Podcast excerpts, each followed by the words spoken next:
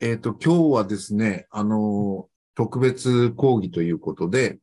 慶人会病院の山田秀人先生に、あの、大変興味深いご講演をしていただくことになりました。私は札幌の遠藤と申します。山田先生はですね、まあ、北海道大学をご卒業されて、北海道大学の准教授から神戸大学の教授になられて、まあ、十数年勤められて、えっ、と、約一年前ですかね、戻ってこられて、えー、今、北海道の中では最大規模の総合病院の経人会670床と書いてますけど、大きな病院のセンター長をされております。で、山田先生はずっとまあ、その臨床と、それからあの研究とも、えー、すごい業績があるんですけども、特にですね、今日お話しいただけるその2つのテーマの論文に関してはですね、インパクトファクターが合わせて30点ぐらいいくということで、まあ、超一流誌に、えー、載ってるお話をしていただきます。で、山田先生は現在も産婦人科感染症学会の理事長をされておりますし、まあ、不育症学会の理事で、来年札幌で不育症学会を、の会長をされるということで、まあ、今、非常にお忙しいところであります。山田先生のご専門はですね、まあ、酸化、それから不育症生殖免疫感染症で、その中でも、あの、この免疫関連は、今日は、この素晴らしいお話をしていただけるということで、えー、っと、このいつもの IMT カレッジのメンバーの他に、まあ、北海道の、あの、山田先生をよくご存知のドクターを中心に参加されて、えー、拝聴、えー、したいと思います。では、山田先生、はい、えー、よろしくお願いいたします。はい、よろしくお願いいたします。えー、っと、見えますか？はい、ありがとうございます。今しっかり表示されております。はい。えー、っと、こういう機会を与えていただきましてありがとうございます。今日はあの最新の話題ということで、とネオセル抗体の最新の不妊症に関するデータとですね、免疫ロブニン療法がランセットの e クリニカメディスンに掲載されましたので、報告させていただきます。まずですね、ネオセフ抗体についてですが、まあ、このように数年前に北大出身の荒瀬先生は、海老名先生、平山先生同級生ですけども、この先生がクラス2による新たな免疫疾患発症機構を発表いたしました。それはですね、炎症や感染によってサイトカインが局所で産生されて、HLA クラス2がですね、あの、ペプシロイ分解しないミスフォルタンパクを異所性に抗原提示して、これが自己抗原、ネオセーフ抗原となってですね、これに対する自己抗体が産生されると。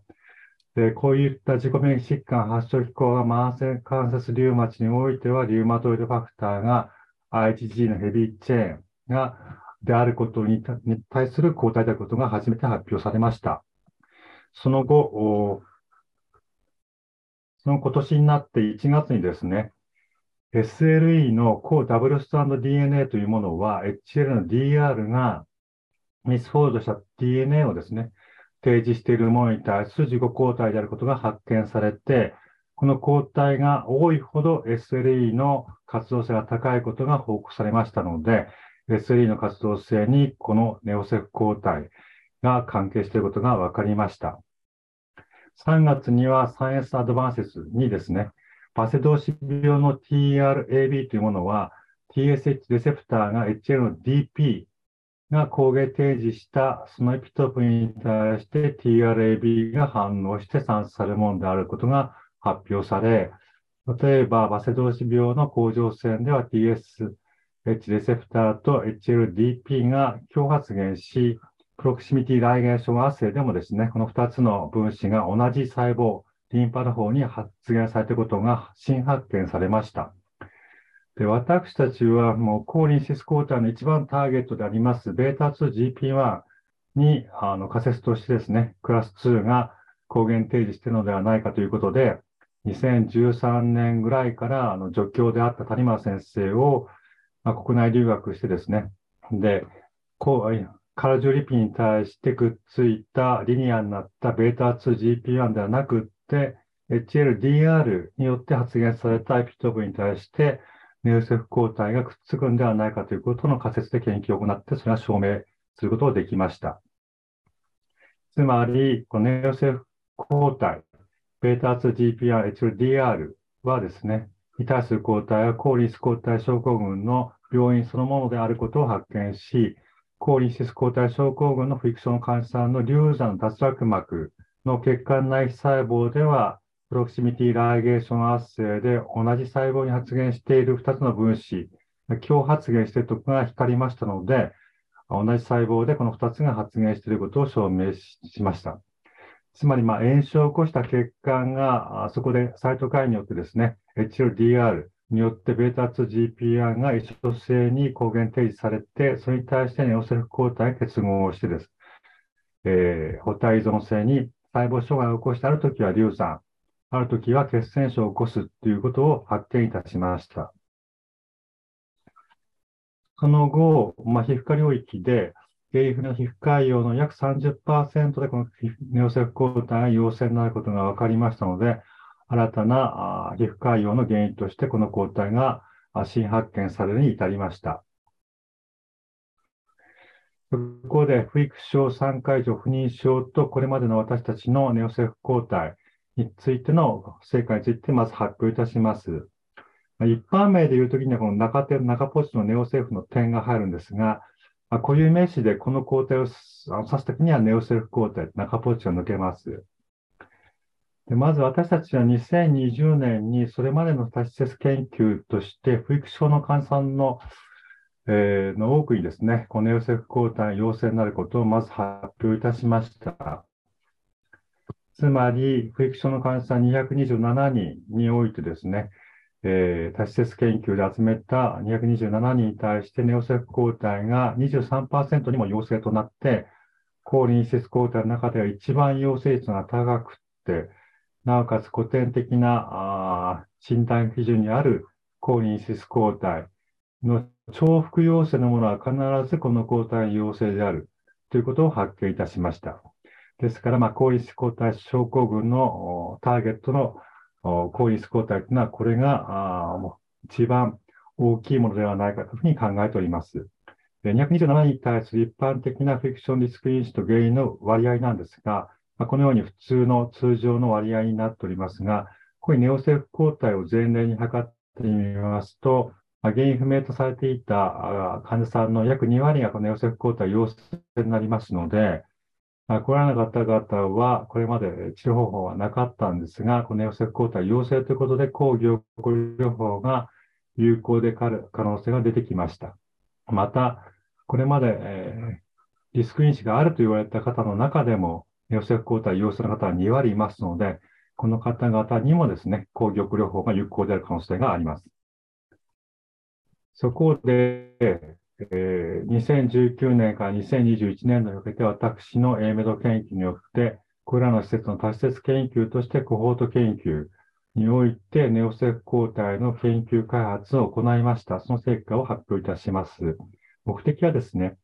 標準化されたネオセフ抗体を確立、測定法を確立すること。2つ目には、不育症3回以上と、そして不妊症との関係を解明することにあります。で、測定原理ですけども、まあうん、結構値段が高い検査方法で、それはこういった培養細胞を用いなければまだできないということで、まあ、キット化あすることがまだ完成しておりません。現状では2万5千円ぐらいかかりますけども、まあ、このように煩雑な培養細胞を使った測定方法のですが標準化されております。まず、この HLDR と β2 を共発現した細胞、に対する抗体の結合の fluorescence intensity を測定し、それに HLA-DR だけをですね、発現した細胞に対する非特異的な結合の fluorescence intensity を引いてですね、 delta mean fluorescence intensity で抗体価を算出いたします。男女374人の抗体から99%カットオフ値を73.3に決定いたしました。えー、つまり細胞をストックしておいて解凍して96血にあの、巻いてですね、一次抗体をかけて、ウォッシングをして、二次抗体をかけて、フローサイトメトリーで測定しておって、えー、下のこのネオセフ抗体がくっついたフローレセンスインテンシティから非特異的な HLDR に対する抗体のフローレセンスインテンシティを引いたミン、デルタミンフロレセンスインテンシティで、まあ、標準スタンダード曲線から定量化、抗体化を測定しております。この測定方法は、フライミュン社から現在レボルフ社に変わりましたが、測定しているのはビスあの大阪大学の微生物病研究所で同じ場所で同じ人があのけんあの測定してるんですが、まああのえー、まあ、一回倒産して違うベンチャービジネスに譲渡されたっていう状態です。この検査方法は標準化して、去年の1月から全国誰でも検査オーダー可能となっておりまして、札幌市の担当者に聞きましたけども、4月からですね、このネオセフ抗体っていうのは、札幌市は10万円があの上限ですけども、その女性の対象検査となっております。で、成績ですけども、今年の11月までの成績で、症例対象研究としてネオセフ抗体陽性率というのは、えこのように不育症では16.9%、FGR があった方ではですね、14.5%、HDP では17.3%と3回以上、ご覧は、あの、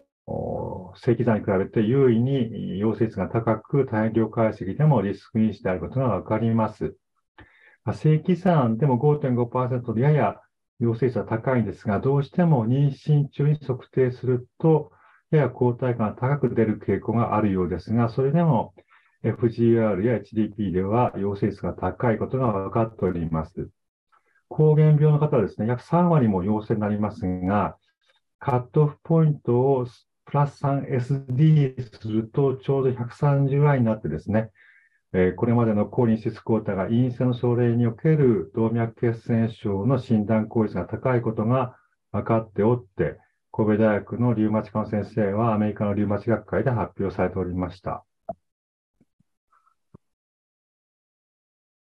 で、不育症で抗体陽性の方の治療方法の観察研究ですが、現状において抗凝固療法をした時の流産率というのが、抗凝固療法しなかった時の流産率に比べて優位に低いということが分かっておりますので、不育症でネオセフ抗体陽性の人は、従来の抗リンス抗体と同じように LDA や LDA とヘパリン療法が標準と考えて現在治療を行っております。それでは不妊症のネオセフ抗体ですが、この8施設の中で丁寧経人会病院でしか不妊患者はおりませんでしたので、そのデータになりますが、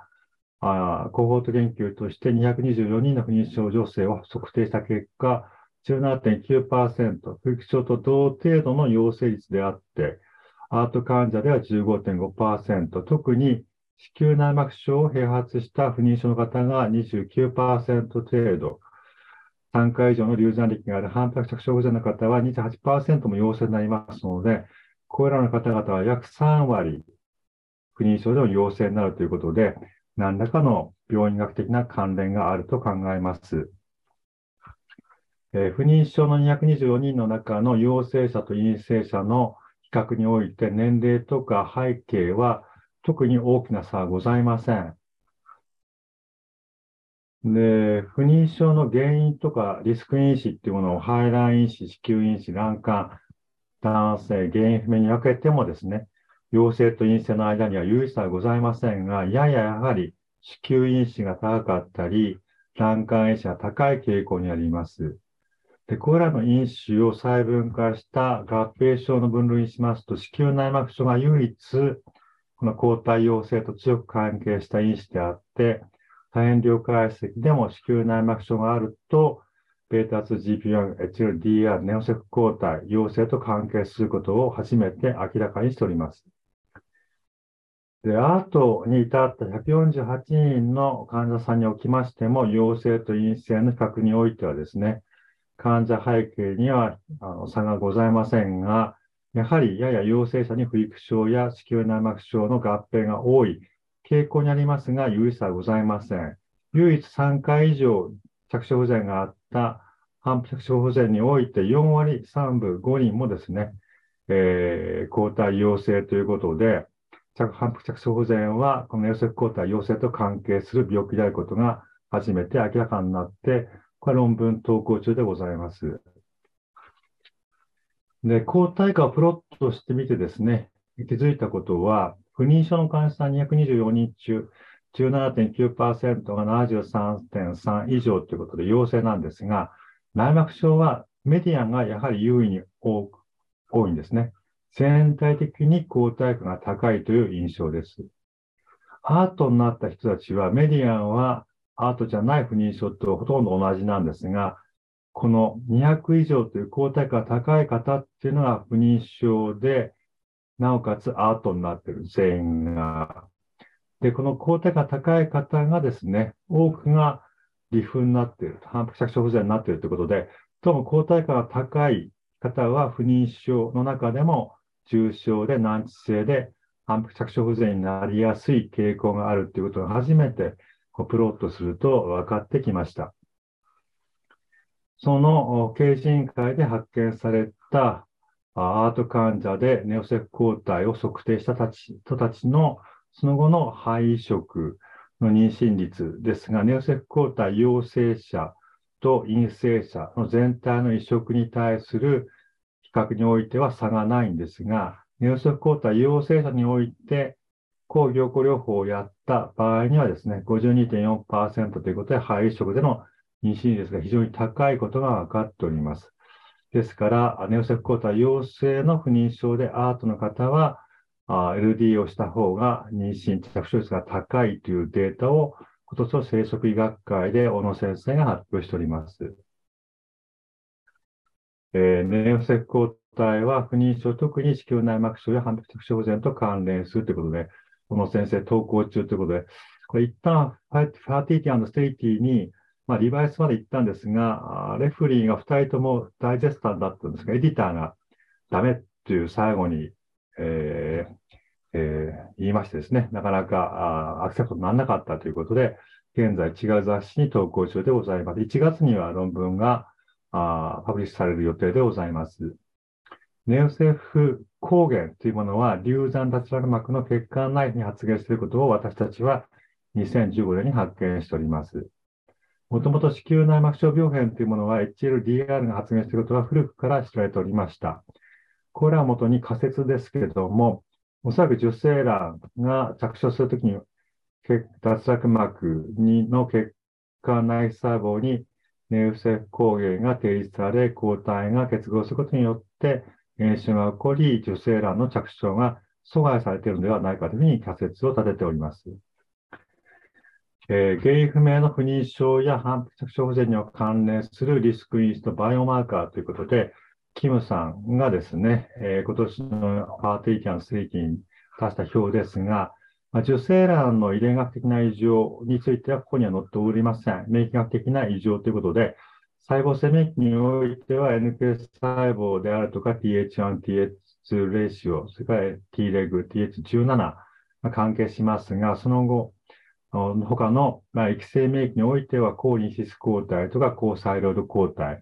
が原因不明不妊症や反復性不全に関係すると言われています。ネオセフ抗体は抗リンス抗体のものですので、こういったものが反復性不全や原因不明不妊症と関連しているのではないかとに想定しております。それでは、抗体陽性の不妊症の患者さんにはどのような治療をすればよろしいかというガイドラインはありません。ですが、これはですね、えー、抗日抗体症候群合併妊娠の診療ガイドラインで私たちが作った、まあ私が作った表ですけども、この中では、抗日抗体症候群の酸化合併症がある場合には、低用量アスピリンを妊娠前から行うと。妊娠が成立してからヘパリンを併用しましょうということになっております。こう妊娠前から使うというのはですね、多施設研究で私たちがあのアンケート調査を行ったデータを集めた結果、妊娠前から LDA を投与した方が妊娠合併症の早産が優位に少なかったんですね。ですから、早産が減るという事実がありますので、妊娠前から LD を使うということです。で、不妊症とか起用歴がない場合にはもちろんガイドラインはございません。ところが、ヨーロッパのユーラリコメンデーションにおいては、抗リスコタ症候群の政治において、この2019年の論文とその後のコレスポンデンス、レターとの情報を集めますと、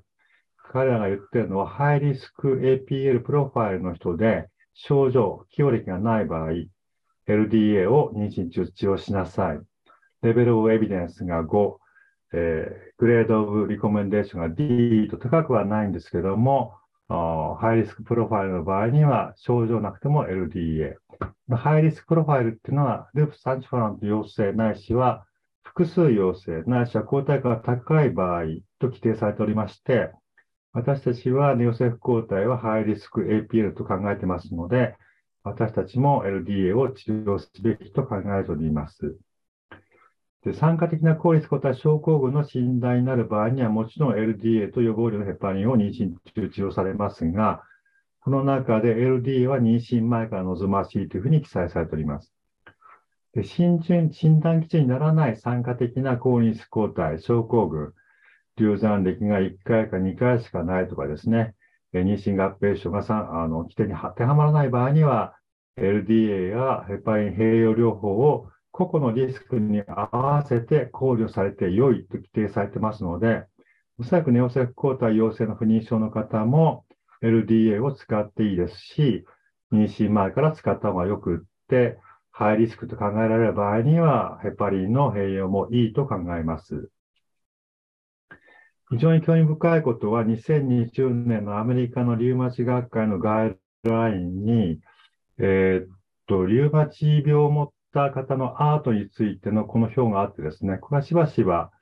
あの、キムさんも引用されておりますが、非常に画期的なフローチャートでして、アートをする方でリウマチある方、リウマチの活動性があることはアートはやめましょう。その通りですね。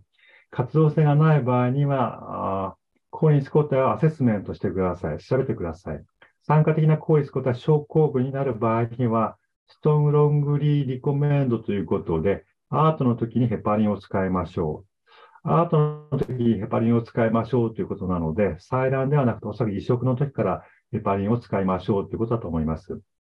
このリコメンドというのはエクスパートがリコメンドしたものであって、エビデンスはないんですが、このように記載されております。興味深いことは、抗リス抗体症候群に当てはまらなくて、抗リス抗体陽性の方には、にもですね、コンディショナリーリコメンドということで、アートの時からヘパリンを使いましょうと記載されてますので、アートの時から抗リス抗体の方はヘパリンを用いても何ら問題ないということを意味するこのガイドラインでございます。で、私が考えるには、まあ、臨床におけるこの抗体の使い方っていうのは、これまでの私たちの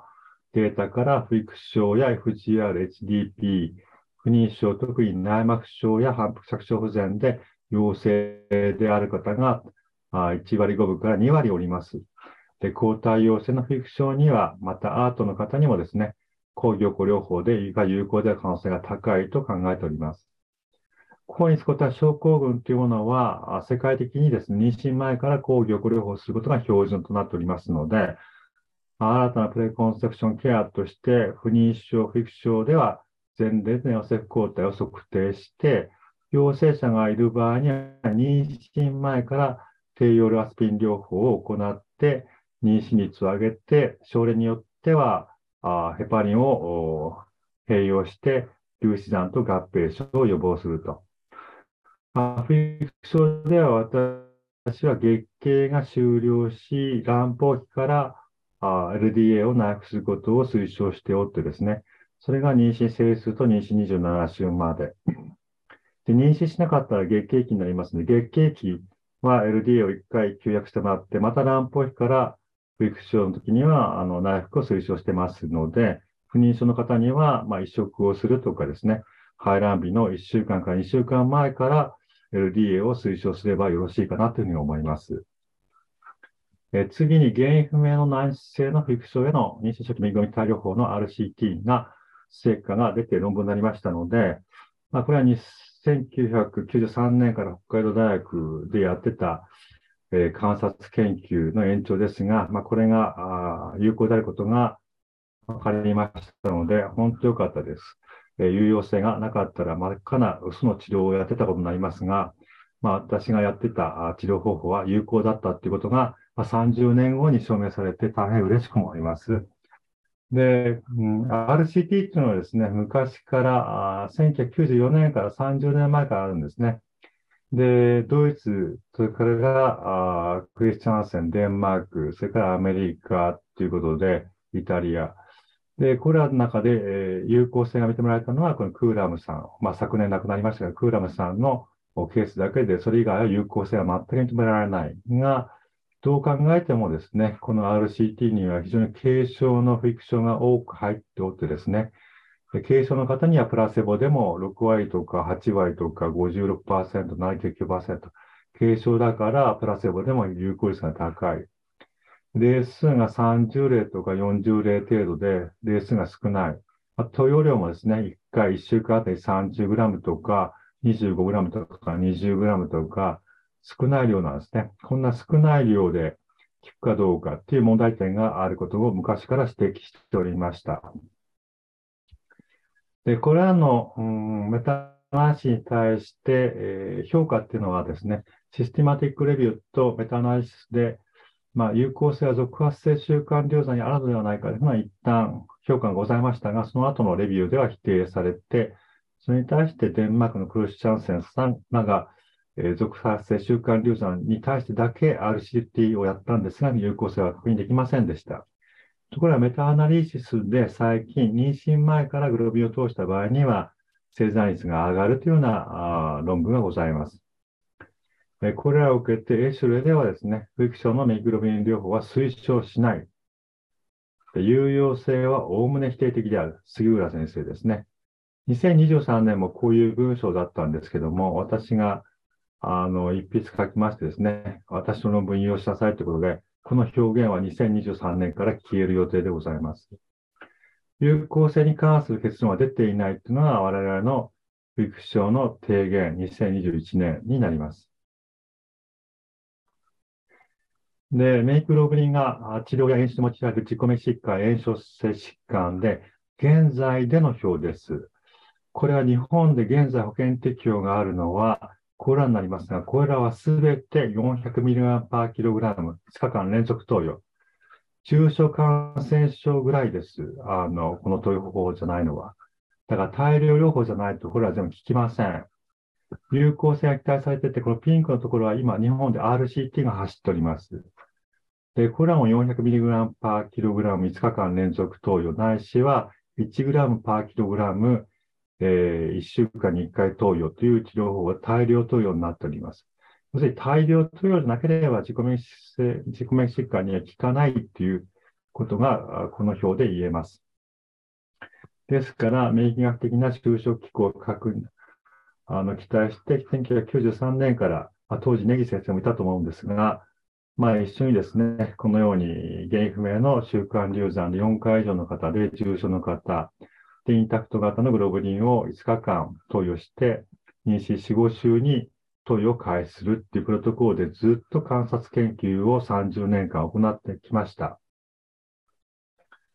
で、1993年からですが、最初の論文は98年に投稿した論文は観察研究で11例の投与例に対して、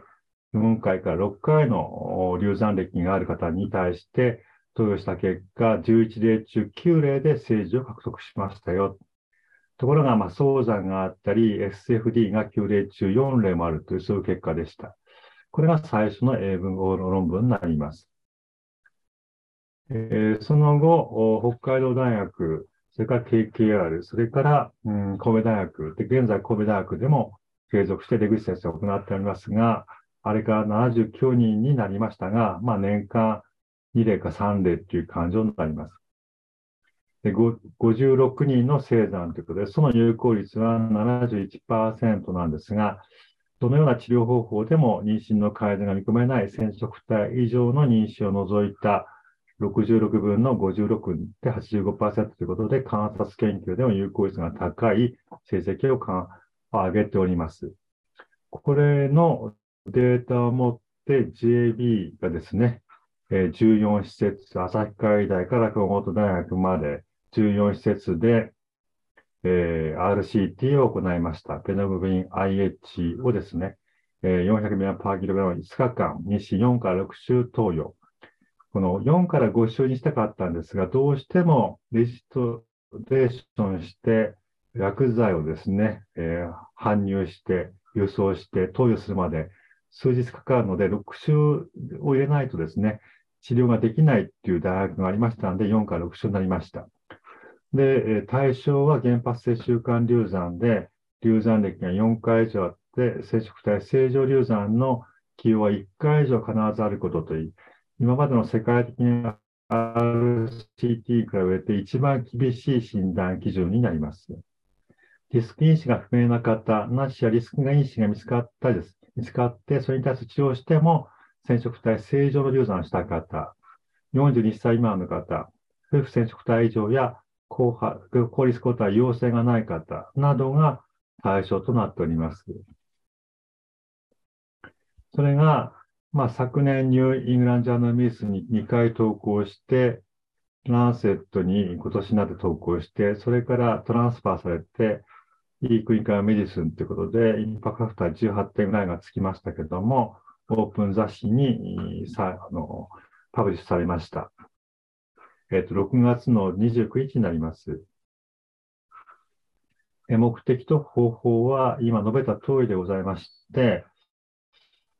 えー、よって、問題というか、よってはですね、妊娠22週時点での妊娠継続率を primary outcome とセッティングし、え、生産を secondary outcome と設定しました。全例に対する intention to treat の群と染色体異常妊娠を除いたモディファイド ITT と2つの解析を行いました。PMDA2014 年、JB が面談したとき、私たちも同席しましたが、この primary outcome をモディファイド ITT として保険申請をするっていうふうな合意ができました。RCT のプロファイルですが、あ結局、えー、ITT ではグロブリンが50人、プラセボが49人、で、えー、染色体異常流産や無脳児を除いたあグロブリンが47人のモディファイド ITT と38人のプラセボのモディファイド ITT の解析を行いました。最初の背景ですが、グロブリンとプラセボ、え、年齢、え、それから BMI、既往流産回数、流産の過去の最長妊娠週数、今回の胎嚢確認の時期で治療を開始した時期っていうのは、両軍では差ございません。両軍とも約7割がですね、7割が4週か5週に投与ができております。背景に差はございません。結果ですが、上段が ITT で、下段が染色体異常流産を除いたモディファイド ITT で、22週の妊娠継続率も生産率も ITT 群では優位に効果があることが分かりました。ただし、モディファイド ITT では妊娠のベースが減りましたので、分母が減りましたので、有意差が薄くなって0.08というフィッシャーでの解析となって有意差がないということになります。ただし、カプラン・マイヤー法による妊娠継続率っていうのは ITT 群ではもちろん妊娠継続率がグロブリンでは高い結果が出てますし、 modified ITT においてもですね、カプラン・マイヤー法ですれば妊娠継続率を上昇させる効果がありました。で、妊娠血の比較ですが、グロブリンとプラセボの比較では、えー、全体ではですね、妊娠継続率はグロブリンでは、優位に上昇し、生産率も上がって、ところが分娩週数が3週間ほど短くなります。早産率も45%と多く、胎児発育値も35%として。多いおそらくグロブリンはですね、有効例はこの中にあるんですけども、グロブリンだけの治療では、正規算まで正常発育で持たないような症例が入っていると。で、このプロトコールでは併用治療を禁忌にしてますので、まあ、併用、何らかの抗凝固療法を併用するとかですね、そういうことによって、これは回復、あの、回避できる可能性がございます。で、流産率はもちろんグロビンが低いんですが、面白いことに流産した時期が9日間ほど優位に伸びます。えー、流産になったんですけども、9日間流産を伸ばす効果もあることが分かりました。えー、染色体核系の正常の割合は有意差ございませんが、問題点がですね、染色体核系分析ができなかった症例が4例グロブリンによって、これはモディファイド ITT の解析では全て染色体正常とカウントされますので、グロブリンの方が不利になりました。これによって有意差がなくなったっていう現象が起きました。えー、それからグロブリンではですね、出生体重が優位に小さくて SGA も多い結果になりました。まあ、優位にあのグロブリンはあ生産率や妊娠継続と上げるんですけども、発育不全と早産が多い結果になります。えー、興味深いことは、4週から5週に投与した場合には非常に効果が高くて、どの群においても有意差を持ってですね、効果があります。モディファイド ITT でも。だから6週のところを見てみると、ほとんど効果がどれもありません。えー、グロビンの方が悪いぐらいで、えー、6種に投与したものが全く効かないと言っていいと思います。これは、あ蓋を開けて分かったことでありまして、効果があるのは4から5週というふうに言えます。えー、4から5週投与した場合の ITT のの点での、えー、効果ですけど、妊娠継続率は68%非常に高くて、効果が高いことが分かっております。次、流産回数を見たときの妊娠結の比較なんですが、これも興味深いことに6回以上流産した群で有意差が非常に高いことが分かりました。4から5回の時でもグロブリンの方は実数は高いんですけども、有意差が薄くなってるんですね。6回の方が綺麗な有意差が出ているということで、中小例にこのグロブリンは効果が高いことが分かりました。おそらく6回以上流産していると、本当にもうグロビンでしか効かないような医学的な異常を持った症例が濃縮されるために、効果が高い効果が出ているのではないかというふうに思っております。統計解析のまとめなんですけども、左側が全体に対する ITT、右側はですね、接触体以上のモディファイド ITT で、もちろん ITT の群では、4から6週投与の妊娠継続率、4から5週の妊娠継続率、カプランマイヤー法、すべて有意差を持ってきれいに有効なんですね。ところが、 modified ITT では、4から5週の投与で効果があって、カプランマイヤーでも効果があるんですけども、この4から6週の時の投与が、 Mantel-Haenszel chi-square で0.0570。これ Mantel-Haenszel chi-square っていうのはですね、4から5回流産した人と、6回以上流産した人は2群、階層別にして同じ割合になるように両軍に振り分ける。そういった階層別の振り分けた場合の解除スクエアでは0.0570って、惜しくも有意差がないので、PMDA に面談をしたんですが、認められませんよと。長松先生、私、それから斉藤茂先生と JB の方がですね、ウェブで PMDA になんとか保険適用してください。4から5週でこんなに有効なんだから、4から5週ということを保険適用して認めてください。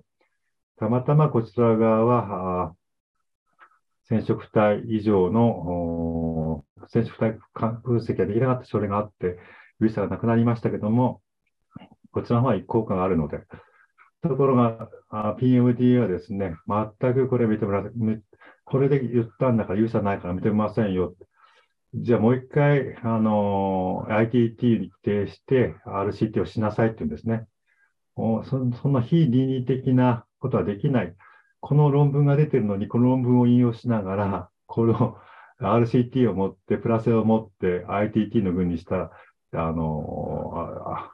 あ、知見ができるわけがないでしょうっていうふうに言ったんですけども、それは聞きも、聞く耳を持たずと、取り付く島もないということで、あの、PMDA は保険適用をの申請を承認しませんでした。えー、で私は論文になったもんですから、この PMDA がですね、データ、コレスポンデンスと言って文句言ってるんですね。この論文に対して載ったもんだから。で、PMDA の人がですね、え、この山本春子さんっていうのは、PMDA の職員ではなくて、理事長の補佐という特任の補佐でですね、もとも循環器病センターの先生だそうです。喋ったところ。で、この人が言うにはですね、PMDA との合意では、フェーズ3って言ってたんですね。ところが、論文の方、ジャーナルの方は例数が少ないフェーズ2しなさい。ということでフェーズ2にしたんです。でも、もう一つは primary analysis はモディファイド ITT でしょ。でも ITT で論文書いてますよ。こういうことは読者を誤解させますよって嫌みったらしく言うんですね。ところが、これはですね、私たちの意見でもあるし、レビューアーもジャーナルもですね、 modified ITT はいい加減なので、ITT で検査し、評価すべきであるっていうふうに、皆さんそう言ってるんですよ、PMDA 以外が。っていう、まあ、嫌味の回答をしました。で、この時に T レグと NK 細胞活性を同時に測ってたので、RCT によって T レグや NK 細胞がどのような変化を起こしたっていうこと、まあ、世界初のデータになりますけれども、6年間半の RCT において、エフェクター T レグと全 T レグっていうものは、グルブリンを投与するとですね、優位に1週間と8週間で青のように上がるんですけども、グロブリンは上がらない。まあ、明らかに母体の静脈血においてグロブリンを投与すると T レグいやは上がることが証明されました。もう一つは NK 細胞活性はプレセボと違ってグロブリン投与で1週間後には末梢血で優位下がりましたので、グロブリン投与によって理系細胞が活性されることが、活抑制することが証明されました。で、正常染色体流産と出産との比較なんですが、グロブリンの投与例で、T レグで出産したものは、生後、投与後1週間から8週間へと優位に上昇すると。正常染色体流産のものは優位な上昇ではないんですね。だから優位な上昇がある方が生産。で、NK 細胞に活性に関しては、えー、優位に低下すると。えー、NK 細胞活性が優位に低下するのが出産で、生息体正常流産では優位な低下は見られませんでした。ということで、これらの T レグの上昇とか NK 細胞活性の低下というものが正常生殖、あの正常の出産にえ関係しているのではないかということで、今論文を執筆中であります。まあ、最後のスライドになりますけれども、今回日本で世界で初めてですね、妊娠初期の免疫常駐グロブリン療法が原因不明の難治性のフィクションに有効であることが初めて証明できましたので、まあ、特に4から5週代に投与を開始すると効果が高いと思います。で、これは、まあ、あの論文になりますので、各施設において倫理会等を通して、まあ、適用外使用になりますけれども、自費で、えー、グロブリンの投与を行ってもよろしいかと思いますし、当施設でも、もちろん神戸大学でも行っております。諸外国の RCT ではおそらくグロブリン投与が少なかったんで、えー、免疫就職効果ですね、効果が少なかったために効果がなかったんだと考えます。ただし、あの出産時に早産、胎児発不全が多いものですから、RCT と違いますので、まあ、併用療法を行ったりですね、慎重な妊娠管理が必要となります。まあ、健康な子供ができるということが分かった治療法ですので、まあ、保険提供に向けてご支援をお願いしたいということと、まあ、神戸大学では特定臨床研究として今申請中で、それが特定臨床研究として、先進医療 B として出るのか出ないかということで、今後、保険適用になるように、あの、努力したいと思いますので、ご協力のほどよろしくお願いいたします。以上です。山田先生、ありがとうございました。あの、もう大変興味深い、あの、二つのテーマを我々に、えー、教えていただきまして、本当に勉強になりました。じゃあ山田先生、長い時間ありがとうございましたし、大変勉強になりました。またあの、機会がありましたら、ぜひそういう話も、どっかの、あの、え会でよろしくお願いします。本当にありがとうございました。ありがとうございます。ありがとうございます。それでは、本日も誠にありがとうございました。ありがとうございました山本先生、本当にありがとうございました。ありがとうございました。ありがとうございました。ありがとうございましたそれでは、こちらで終了させていただきます。本当にありがとうございました。